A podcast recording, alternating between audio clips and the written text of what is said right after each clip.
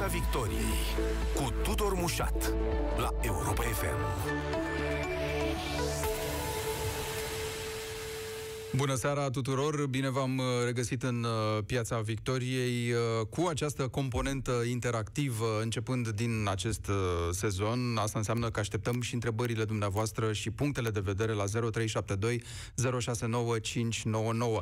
Au început să se întâmple tot soiul de lucruri în jurul nostru care să ducă la rezultate pe care ni le-am dorit atâta vreme în materie de protejare a mediului, în materie de salvare a resurselor atât de prețioase, în materie de conservare a acestor uh, resurse. Și uite că aceste lucruri uh, care se întâmplă pe lângă noi, poate unele dintre ele trec neobservate luându-ne cu atâtea alte probleme foarte importante, pe unele le sesizăm.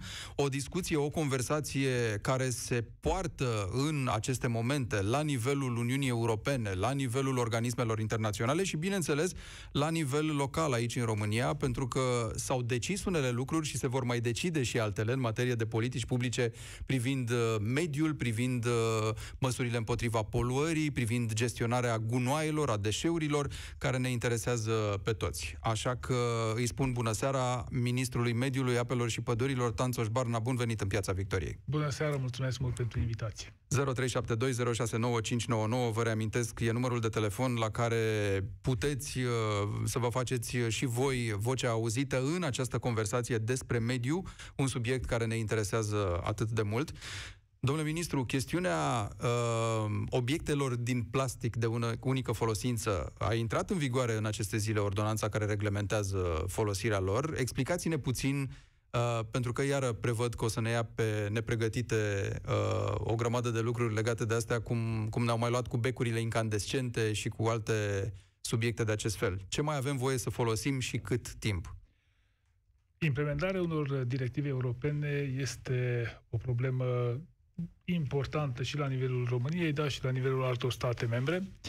Este într-adevăr, o, pe de o parte, o obligație Trebuie să uh, vorbim, în primul rând, despre implementarea celor uh, directive care sunt obligatorii pentru toate statele membre. Este vorba și despre acest, uh, uh, această directivă pe single-use plastic.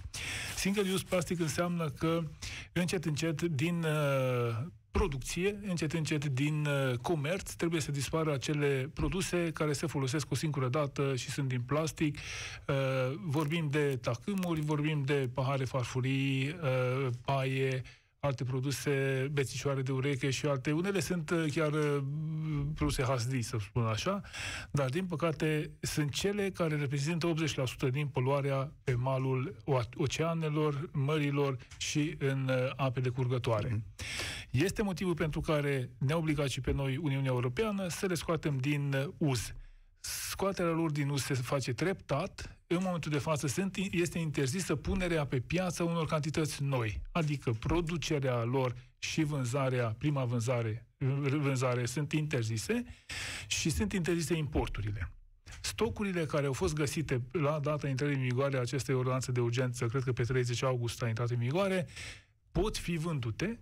Eu aș face recomandarea la consumatori să nu le mai cumpere pentru că în felul acesta putem să forțăm... O să vă puneți rău cu o industrie întreagă care le-a produs deja și care probabil se vaită în momentul ăsta că trebuie să oprească niște producții de așa ceva. Da, are un impact economic fără uh, dar și poate, dar uh, este o chestiune știută din 2019, o directivă care a fost adoptată acum 2 ani, o pregătire care putea să aibă loc și la producători Uh, în acești doi ani și putea să trea, puteau să treacă pe materiale, altă materie primă. Există alternative la aceste produse de unică folosință din plastic. Este o materie primă mai scumpă, dar nu influențează în mod hotărător prețul produsului. Da, la un festival, de exemplu, dacă mă duc și cumpăr un gulaș, uh, la festival, cu siguranță prețul gulașului nu o să se dubleze datorită faptului că acea farfurie este din uh, amidon, o materie primă care se descompune. Nu depinde asta de prețul la care achiziționează respectivii aceste materiale și aceste produse finite? Adică îmi imaginez că dacă nu vrea producătorul de bere sau de gulaș să scumpească prețul produsului, prețul final al produsului, dar dacă marfa asta îi se vinde ca fiind mai scumpă, de către furnizori care spun, stai că am schimbat tehnologia, a trebuit să retehnologizăm fabrica. Da, are un impact economic mhm. clar, are un impact pe prețul uh, produsului care se cumpără în acele produse de unică uh, folosință, dar încă o dată, dacă vorbeam de 20 de bani pentru un pahar sau pentru o farfurie de plastic, acum o să vorbim despre 30 de bani. Deci nu o să influențeze prețul acelui produs care este uh, vândut și ambalat în acest Și stocurile astea, ziceți dumneavoastră, trebuie consumate. Eu mă aștept aici la ani de zile, până când, uh, cu subterfugiile de rigoare, până când distribuitorii să spună, a, păi aveam pe stoc milioane și milioane de, de astfel de bucăți, de pahare sau de farfurii de plastic sau mai știu eu ce. De fiecare dată au fost două etape importante în implementarea acestor directive. Momentul adoptării, care a fost un hop important din punct de vedere legislativ, și controlul ulterior. La pungile de plastic, de exemplu, controlul nu este suficient de prompt și de eficient. A fost lăsat la îndemâna uh, unei autorități care nu reușește să controleze aceste uh, produse cum trebuie, este vorba de protecția consumatorului uh, și Autoritatea pentru Protecția Consumatorului și acolo nu avem o eficiență. Mm. Pe partea de produse din plastic am spus că păstrăm controlul la garda de mediu, astfel încât să putem crea o echipă specializată pentru aceste lucruri. Eu sper că în perioada următoare, una, două luni, să avem și controlul pus la punct cum trebuie și să eliminăm posibilitatea de a pune pe piață cantități noi. Încercări vor fi, trebuie să lucrăm cu garda împreună, cu Garda uh, de Mediu, cu VAMA, cu Agenția de Protecție a Consumatorului pe pungile de plastic, cu ANAF-ul, astfel încât producătorii să fie descurajați amendați, sancționați dacă fac în continuare. Ziceați că e una din principalele cauze pentru care se adună tone de materiale plastice în apele planetei. Acum, întrebarea e așa, și am auzit-o din multe părți. Uh, ce facem? Nu mai folosim nimic din plastic pentru că toate pot ajunge la un moment dat pe bucăți în apele planetei? De ce nu-i controlați și nu-i pedepsiți pe cei care deversează deșeurile astea din plastic, decât să ne împiedicați pe noi să le folosim. Și asta e o poveste cu bătaie ceva mai lungă, poate că nu are legătură doar cu plastic, are legătură cu orice altceva. Cum să-i motivezi pe oameni când ei știu că, chiar dacă respectă niște reguli, bun, nu o să mai cumpere obiecte de plastic, uh, apele și albile râurilor vor fi pline în continuare de gunoaie. Este o problemă la nivel european și dacă ar fi numai cazul României, aș spune că este o caracteristică a țării noastre. La nivel european s-a considerat că produsele de plastic, din plastic de unică folosință Eh, dăunează foarte, foarte grav naturii și atunci s-a luat această decizie de interzicere a lor. Cred că, eh, în ciuda faptului că eh, și în celelalte state sunt eforturi uriașe de a asigura o colectare selectivă și de a asigura o colectare eficientă de deșeuri, se întâmplă în continuare ca aceste deșeuri să ajungă în ape. E o măsură bună. E o măsură bună pentru că pe termen lung elimină o cantitate foarte mare de plastic. Știm foarte bune, bine că este un material care se poate recicla în mod limitat, adică nu se poate recicla de N plus 1 ori, în comparație cu aluminiul, care poate fi reciclat ori de câte ori se recuperează aluminiul și se reciclează, ajunge la un reciclator. La fel și în cazul sticlei, reciclarea sau incorporarea în alte produse este posibilă. În cazul plasticului, chiar dacă facem eforturi susținute și recuperăm și colectăm selectiv, plasticul va genera în continuare o presiune mare pe tot ce înseamnă managementul deșeurilor. Ați pomenit cuvintele magice, colectare selectivă. Discutăm despre asta imediat și vă reamintesc că vă puteți face vocea auzită la 0372069599, dacă nu intrând în direct, măcar adresând întrebări pe care să le preluăm pentru Ministrul Mediului invitat în ediția de față. Probabil că unii dintre noi au probleme mai mari decât chestiunea farfuriilor și bețișoarelor de urechi de plastic de unică folosință, și anume ce se va întâmpla cu mașinile cu autoturismele pe care le folosim. Uniunea Europeană știm că din 2030 nu mai produce și nu mai pune în circulație uh, mașini pe combustie. Deci viitorul e al mașinilor electrice în momentul ăsta. Și atunci și întrebarea e, și nu hidrogenul. numai... Hidrogenul este Așa. o soluție foarte importantă, foarte interesantă. Cu siguranță, în următoarea perioadă, foarte mulți uh, cercetători și foarte mulți producători de autoturisme vor experimenta soluția hidrogen, dar uh, un lucru este cert, lumea s-a schimbat extrem, extrem de rapid în jurul nostru. Unii chiar nu-și dau seama cât de aproape este 2030. În 2030, Uniunea Europeană nu mai vrea să permită punerea pe piață unor mașini noi cu ardere cu, mo- cu motoare clasice, uh-huh. cu ardere internă. Asta înseamnă o schimbare radicală. Industria spune că este pregătită.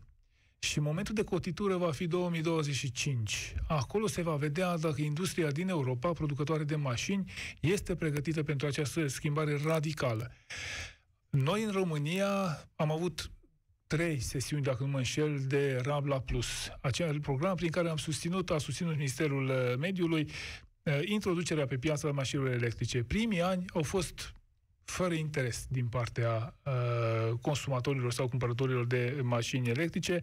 Anul acesta este un boom este o triplare față de anul trecut. Anul trecut s-a constatat o dublare a, a solicitărilor. Depinde și de ce cifre vorbim, domnule ministru, Vor... pentru că dacă dublarea e de la 6 la 12, nu-i mare lucru. Dacă e la 6.000 la 20.000...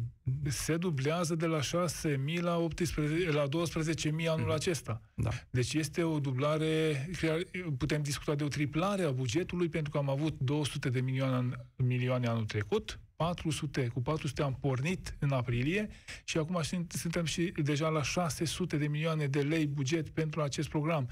Deci, lumea se schimbă, se schimbă rapid în jurul nostru, se schimbă și industria, se schimbă și firmele care prestează servicii. Sunt foarte multe firme care deja nu folosesc în catering, de exemplu, sau în livrare de bunuri în orașele mari, altceva decât mașinile electrice. Pentru cea mai mare parte a populației pare ceva intangibil în momentul ăsta. Unu, uh, sigur este. că suntem obișnuiți într-un anume fel și suntem obișnuiți să importăm foarte multe mașini la mâna a doua din Occident. Doi, la mână avem această temere că va costa automat mai mult și trei la mână problema rețelei stațiilor de încărcare, care e ceva așa, să le cauți cu lumânarea în România? Mașinile electrice, din păcate, încă costă foarte mult. Vor veni probabil într-un an, maxim trei ani și soluțiile de low cost. Deja Dacia, producătorul autohton, are un model care costă foarte puțin. Într-adevăr, este o, o soluție low cost pentru uh, această, acest segment, dar uh, vor veni cu siguranță tehnologii noi, vor veni mașini mai ieftine. Este și motivul pentru care sprijinul pentru mașini electrice este cel mai mare și cred că nici în Europa nu se găsește o țară care să ofere un sprijin mai mare de, decât România. 10.000 de euro pentru o mașină, grosomodo. Deci, este o, un proces de schimbare Trebuie să fim pregătiți pentru acest lucru, trebuie să oferim sprijin pentru cei care vor să treacă la uh, mașină electrică de la mașină convențională și să fim pregătiți pentru 2030. Va veni o altă lume și mașinile clasice, cu motoare clasice... Să fim pregătiți vor... e, e așa, oarecum ușor de spus, dar dați-le o sugestie celor care își cântăresc viitorul în felul ăsta. Suntem o societate dependentă de genul ăsta de transport.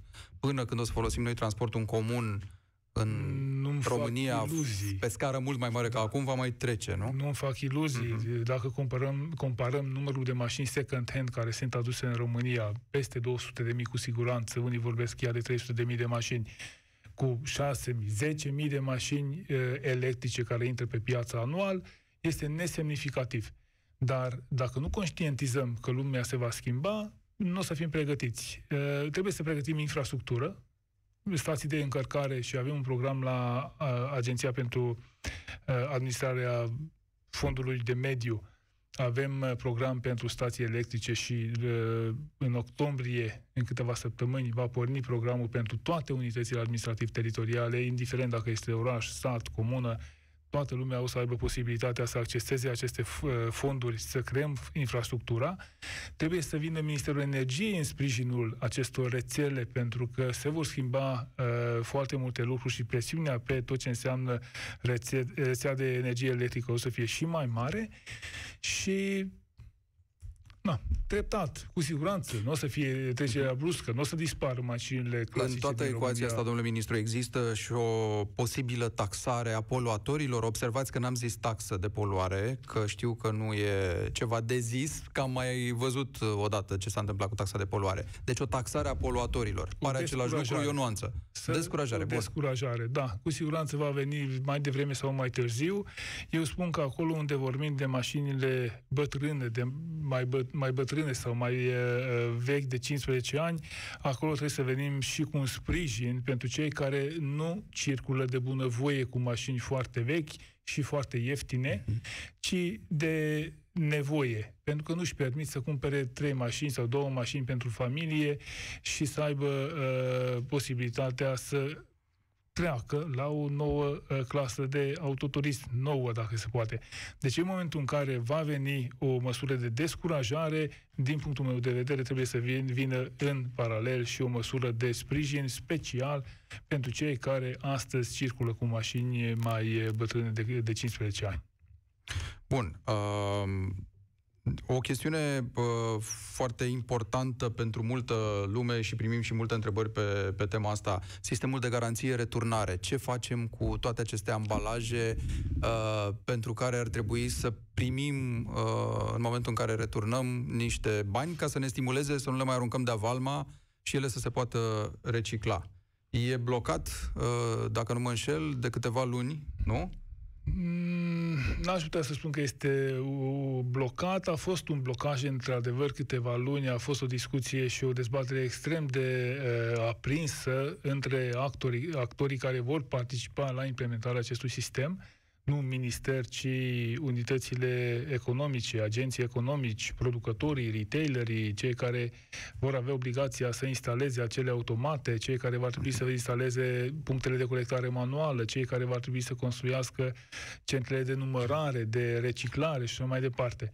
Uh, blocajul este, uh, nu mai există practic, uh, hotărârea de guvern a plecat din minister, este în avizare și în analiză la Consiliul Concurenței, la Ministerul de Finanțe, la Ministerele de resort. Dar noi prindem începutul uh, anului viitor cu punerea în uh, aplicare? Cel târziu, anul următor, la sfârșitul anului, trebuie pus în funcțiune. Cel târziu... Deci încă deci, un an de acum încolo. Este nevoie de o mm. pregătire de cel puțin de un an de zile producătorii și retailerii spun că este nevoie de 16-18 luni. Eu spun că în 12 luni, dacă ne mișcăm bine, se poate face.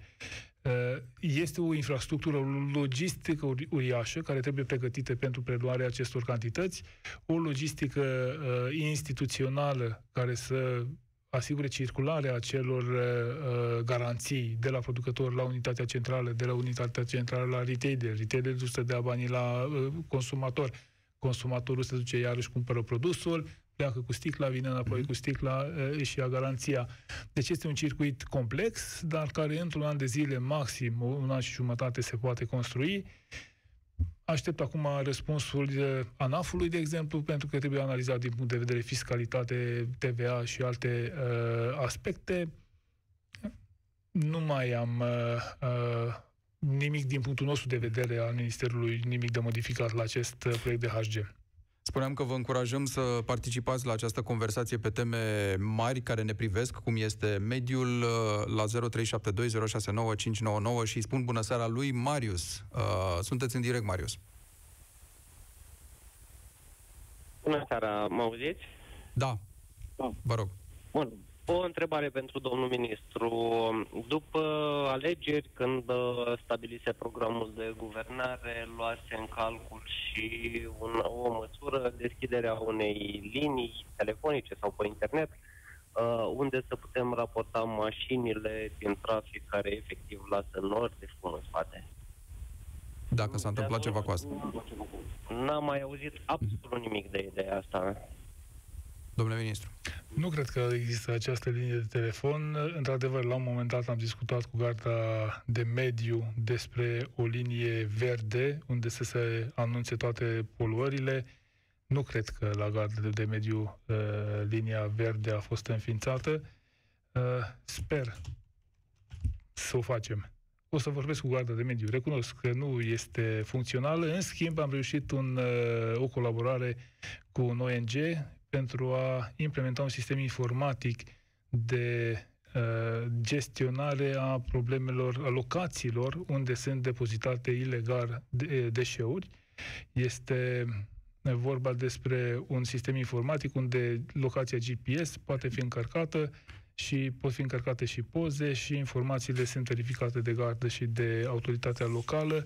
Acel sistem cred că ne va ajuta foarte mult să identificăm, de exemplu, poluarea prin deșeuri mm-hmm. depozitate în locuri nepermise. Mulțumesc foarte mult, uh, Marius. Uh, dacă vorbim de deșeuri, domnule ministru, e vorba și de ceea ce am văzut în ultimele luni. O gardă a mediului foarte activă, e adevărat. Ai zice că, odată cu activitatea asta, am descoperit o felul de probleme de parcă ar fi noi în, în România, pentru că erau atât de date sub preș gunoaiele astea la propriu, încât, uh, mă rog, ai senzația acum că se face revoluție în domeniu. Ce facem cu gunoaiele? E, am avut niște crize privind gestionarea gunoaielor din alte motive care ne-au deschis ochii asupra unei probleme de fond, de fapt. Uh, nu mai putem prelua și depozita atâtea gunoaie. Ce-i de făcut? Foarte multe autorități publice locale au neglijat construirea infrastructurii de preluare, de sortare și de depozitare. Din păcate, inclusiv la nivelul Bucureștiului, aceste probleme au fost uh, amânate, nici astăzi nu se, nu se mișcă cum trebuie. Aceste unități administrativ-teritoriale au uh, devenit sau au ajuns să fie captivi într-un sistem care uh, îi blochează, au ajuns să fie captivi la agenții economici cu un uh, background câteodată foarte dubios uh-huh. și aceste situații generează crize criza, am văzut-o la sectorul 1, am văzut criza la nivel, sau vedem criza la nivelul Bucureștiului. Nici astăzi nu avem acea strategie, acea, acea perspectivă pe care ar trebui să o genereze o capitală serioasă europeană. Îmi pare rău că trebuie să o spun, Eh, la începutul anului am eh, încercat să aduc la aceeași masă eh, primăriile de sector și primăria generală, să vedem că, într-adevăr, vine cineva și pune pe masă o strategie, începe să atragă fonduri europene, este nevoie de mai multă uh, muncă, mai multă seriozitate, mai multe, apli- mai multe aplicare pe această problemă la nivel național, prin actele normative pe care le-am aprobat în cursul verii, ordonanțele de urgență pentru transpunerile de directivă, practic am interzis ca la, nivelul, la nivel național colectarea să se facă altfel decât cel puțin pe patru fracții. Asta înseamnă sau uh, trei fracții în uh, condițiile în care se asigură sortare ulterioară. Asta înseamnă că ar trebui să crească la nivelul fiecărui unități administrativ-teritoriale, la nivelul fiecărei primării, uh, devierea de la groapă. Prin uh, directivele europene ne va obliga Uniunea Europeană să depozităm 10% din deșeuri la groapă și 90% să se recicleze, să se reutilizeze. Acest lucru înseamnă că în 10 ani de zile trebuie să ajungem la o performanță de 90% pe reciclare. Se poate face doar, doar cu autorități locale responsabile. Ce ne revine nouă de făcut? Uh, nouă celor care, de exemplu, ne întrebăm în momentul ăsta dacă ghenele blocurilor vor fi desfințate de acum încolo și va trebui să mergem să punem gunoiul pe categorii uh, în locuri pe care cel mai multe dintre blocuri, de pildă, nu le au alternativă la desfințarea acestor gene nu există. Ele trebuie desfințate și trebuie înlocuite cu... Scopul uh, este ăsta, să nu mai punem gunoi de avalma și să colectăm caz, selectiv. Și trebuie înlocuite cu acele uh, centre inteligente, cum le-am numit noi, de colectare în zona blocurilor, care vor fi finanțate din, finanțate din PNRR, am prevăzut peste 13.000 de astfel de centre unde fiecare cetățean va putea să meargă cu cardul prin care se evidențiază cantitatea sau tipul de gunoi pe care uh, îl uh, uh aruncă în acele locuri și acolo se, să se facă doar selectiv și doar uh-huh. în condițiile uh, de... Vă dați seama că pare ceva SF, nu? Există bune intenții în, în București, cel puțin de multă, de multă vreme, în care se pune la dispoziție uh, uh, colectare selectivă și oamenii se duc cu punga de gunoi și o aruncă de avalma, plină cu gunoi menajer, cu coși da. de morcovi, cu sticle, cu peturi și cu doze uh, mototolite, adică... Da, dar în același timp sunt uh, sute de mii de familii care fac colectare selectivă în apartament sau în casă și n-au o unitate administrativ-teritorială, o primărie care să respecte această intenție, bună intenție și să le pună la dispoziție o logistică mm-hmm și o infrastructură de colectare pe măsură. Deci, de foarte multe ori vine intenția bună din partea cetățenilor și se blochează din cauza faptului că mașina care preia gunoiul, chiar dacă ele au fost colectate selectiv, le amestecă. De aceea spun că trebuie să existe și din partea cetățenilor o presiune asupra primăriilor, asupra primarului, pentru că este instituția care poate să gestioneze colectarea la nivel local și este obligată și prin lege. Daniel, uh, în direct cu noi, bună seara! Bună seara, uh, vă salut, domnul ministru.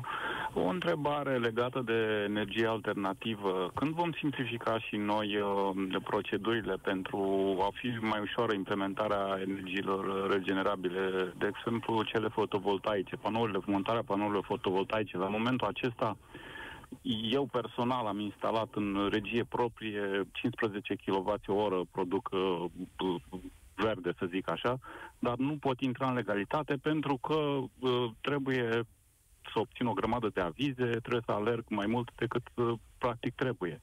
A fost mai ușor să le instalez decât să obțin uh, toate documentele pentru a intra în legalitate, ceea ce nu mi se pare chiar normal. Uh, ori construiesc o casă, ori pun uh, 20 de panouri pe casă, procedurile sunt aceleași, exact mm-hmm. aceleași. Deci trebuie autorizație de construcție și așa mai departe, aviz de la primărie și tot felul de, de chestii pentru construcția acestora. Am vorbit cu domnul ministru Popescu de mai multe ori despre această problemă. Ministrul Energiei. Ministrul Energiei. Am uh, ridicat problema inclusiv la negocierile când s-a format coaliția și s-a scris programul de guvernare. Prosumatorul trebuie să fie un uh, cetățean sprijinit și prin acte normative și prin procedurile simplificate prin care să poate să livreze în sistem această canti- aceste cantități de energie electrică produse în plus în anumite perioade și să facă compensare cantitativă. Acum o săptămână și ceva am fost la un, o conferință cu domnul ministru al energiei. Dânsul a spus și la acea conferință că România va implementa un sistem de de compensare a cantităților eh, de energie produse astfel încât să nu există acea discrepanță între, cantitate, între prețul cu care uh, livrează în sistem și prețul cu care cumpără a doua zi cantitățile necesare. În același timp, sper să reușească și uh, simplificarea autorizării, pentru că, într-adevăr, nu ar trebui să existe o autorizație foarte complicată de, constru- de construcții, cu foarte multe avize pentru a pune câteva panouri solare pe casă. Eh, nu este neapărat domeniul nostru al Ministerului Mediului, dar suntem interesați în creșterea capacităților de producție de energie alternativă și foarte important încă o dată această compensare cantitativă între, producător, între prosumator și eh, furnizorul de energie electrică. Mulțumesc, Daniel. Discuția asta despre energie e foarte actuală pentru că ni se tot spune că facturile la energie au crescut, nu-i domeniul dumneavoastră, da, ca idee. Au crescut inclusiv pentru că industriile astea sunt foarte poluante, cele care produc energia pe care noi o consumăm în, uh, în momentul ăsta. Și atunci, inevitabil, ea e, ea e mai scumpă. Asta ca să unim așa toate, toate punctele. Da. Cetățenii da. au dreptate când spun că Europa a luat uh, a făcut prea mulți pași într-o perioadă foarte scurtă în această direcție prețurile de energie au crescut în toate, toată Europa. Și am văzut ce s-a întâmplat în Spania, ce s-a întâmplat în celelalte state eh, membre ale Uniunii. Este o presiune uriașă asupra pieței și este o presiune uriașă asupra prețului. Cu siguranță, acel fond social al climei, care se va constitui probabil începând cu anul 2024, va trebui să vină și să ofere un sprijin cetățenilor care uh, sunt captivi în anumite uh, sisteme și cetățenilor care vor fi afectați de aceste schimbări. Este și motivul pentru care, de exemplu, în cazul strategiei forestiere, am ridicat această problemă. România are peste 3 milioane de gospodării care se încălzesc cu lemn. Este ok să ne propunem la nivel european să scoatem biomasa din uh, uh, ca surse de energie și să nu mai încălzim casele cu lemn. Dar trecerea de la un sistem la altul durează probabil 5 ani în Germania, și s-ar putea să, să dureze 25 de ani în România, pentru că n-ai cum să duci gaz, uh, gaze naturale în fiecare comună, la fiecare uh, gospodărie și după aceea să vezi și că și se dublează prețul la gaz. Deci aceste uh, lucruri trebuie analizate și din punct de vedere social și din punctul de vedere al impactului asupra cetățenilor. Pare că ne gândim foarte mult, adică analizele astea durează și lucrurile, mă rog, se mișcă în anumite privințe mai repede decât gândim noi strategiile. Asta e doar o constatare. Adrian, bună seara! Sunteți bună în direct. Seara. Bună seara, Adrian!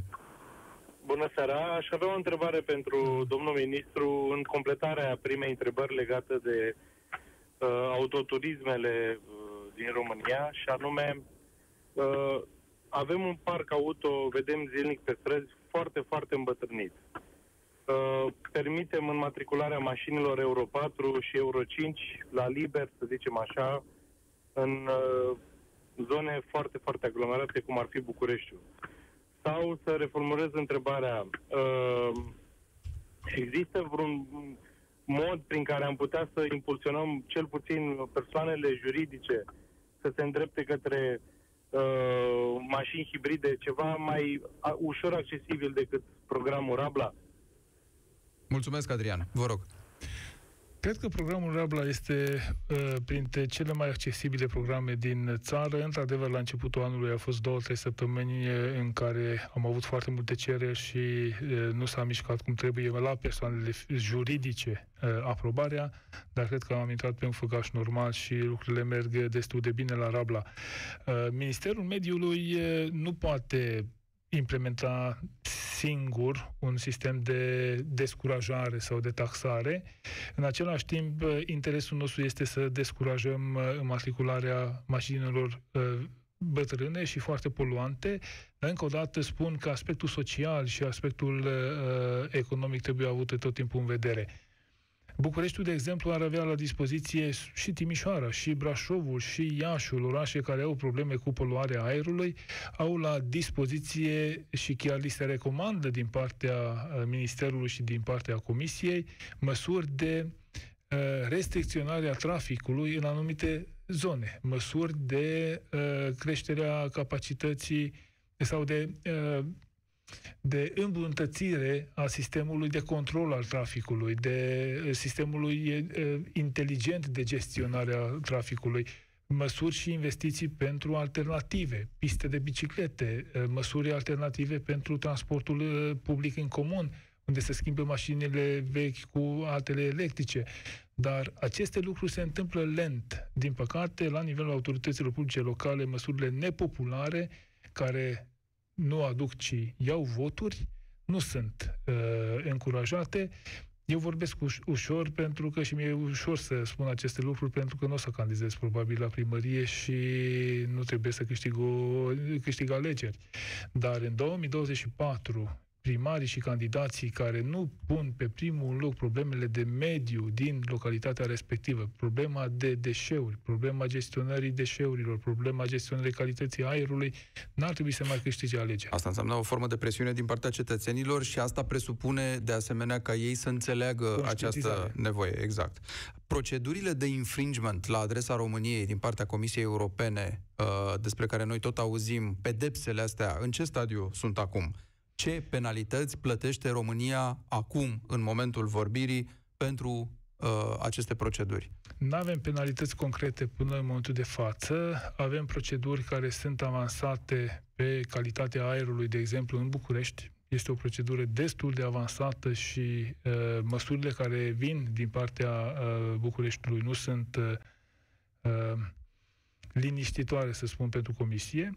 Avem uh, trei proceduri uh, care se vor închide datorită transpunerii legislației pe deșeuri. Uh, vara asta am transpus mai multe directive și procedurile de infringement vor fi probabil închise. Avem o procedură foarte complicată pe uh, sistemul de gestionare de, de administrare a pădurilor, o procedură care vine din modul în care Natura 2000, zonele Natura 2000 au fost sau nu au fost în ultimii ani uh, avută în vedere în momentul în care s-au făcut amenajamentele silvice. Aici, de exemplu, în perioada de toamnă, dacă am bloca exploatările forestiere, am avea problema socială pe partea cealaltă pe uh, lemnul de foc. În același timp, uh, Comisia ne cere restricții și măsuri mult mai uh, restrictive pentru a uh, exploata mai greu această masă masă din păduri. Deci avem, am avut două, două zeci la începutul anului, am închis uh, o procedură în cursul anului, probabil alte trei vor fi uh, închise. S-ar putea să apară altele pe calitatea aerului.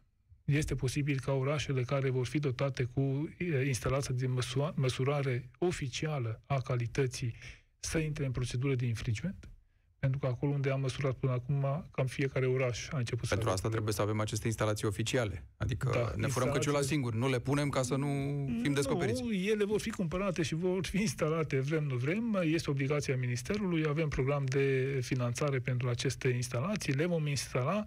Soluția nu este să nu le instalăm, soluția este să îmbunătățim calitatea aerului. Mulțumesc foarte mult, domnule ministru. Tanțoș eu Barna, mulțumesc. ministrul mediului, astăzi în uh, Piața Victoriei. Pe curând! Piața Victoriei cu Tudor Mușat la Europa FM.